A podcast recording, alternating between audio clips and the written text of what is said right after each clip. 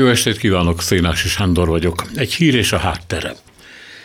Hogy pontosan értsük, miről is beszélünk, idézzük fel azt a jelenséget, amelyet a híres emberek autogramjainak árfolyam piacaként ismerünk. Vegyük mondjuk a Forma 1-es pilótát Ayrton Sennát, aki 1994-ben meghalt, és ezután az aláírását 1000 dollárért árulták, valamint vegyük a Holdra először lépő Neil Armstrongot, akinek a kézjegyét ugyanakkor 100 dollárért vesztegették, és aki ezen úgy felháborodott, hogy nem is aludt több autogramot volt, dögöljön meg a mértékvesztett világ. A világ persze nem döglött meg, és egy szennáért továbbra is tíz holdutazót kellett adni.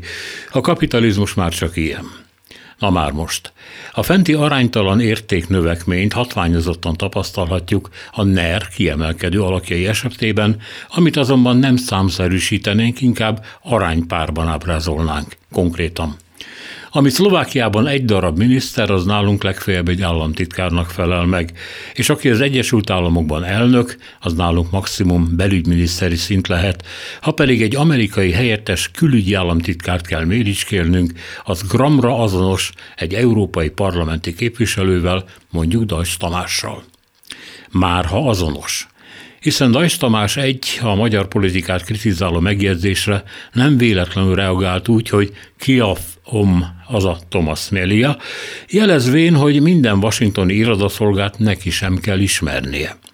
Mencer Tamás államtitkár viszont Flahovszki miniszterben detektálta az egyívásút, és korrekten közölte is vele, hogy egy állítását tekintve vagy téved, vagy hazudik. Pintér belügyér sem játszott el, hogy még sosem hallott Biden elnökről, csupán megdádázta, hogy vízumügyben bosszút áll a magyarokon. Érst sértetten torol, meglakoltat, megtruccol, stb. Mindez, mint említettük, a NER elit példátlan nemzetközi felértékelődéséről, intellektuális fölényéről és pontos helyzetismeretéről szól, valamint arról, hogy tagjai 40 év fölött és bármikor képesek 5-6 centit nőni, ha úgy látják jónak. De persze itt van még a stílusuk is. Van, aki azt mondja bunkók. Mások szerint tipikus példája a passzív-agresszív viselkedésformának, amelynek az alapját olyan negatív érzések, tények alkotják, amikről az érintettek nem képesek másképp, csak hazugsággal és dürohammal megnyilvánulni.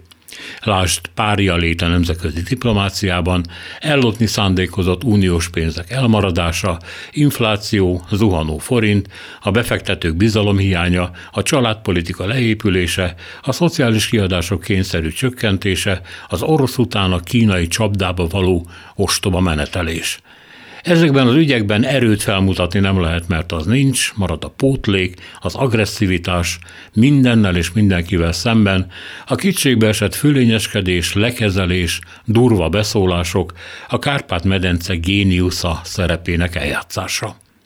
A hang nem mindent elárul, teszik hozzá ezek az okos tojások. De mi tudjuk, hogy Rétvári államtitkárnak van igaza, aki szerint a tanári pályára már döngő léptekkel közelgelnek a fiatalok, és Gulyás Gergelynek dettó, hogy az egészségügyben még nagyobb fejlődés történt, mint az oktatásban, és Orbán is joggal jegyezte meg, hogy a románok már a 20. kormányfőjüket fogyasztják, mióta ő hivatalban van. Szegény, instabil dákok. Orbán alatt bezzeg úgy áll az ország, mint a szöveg.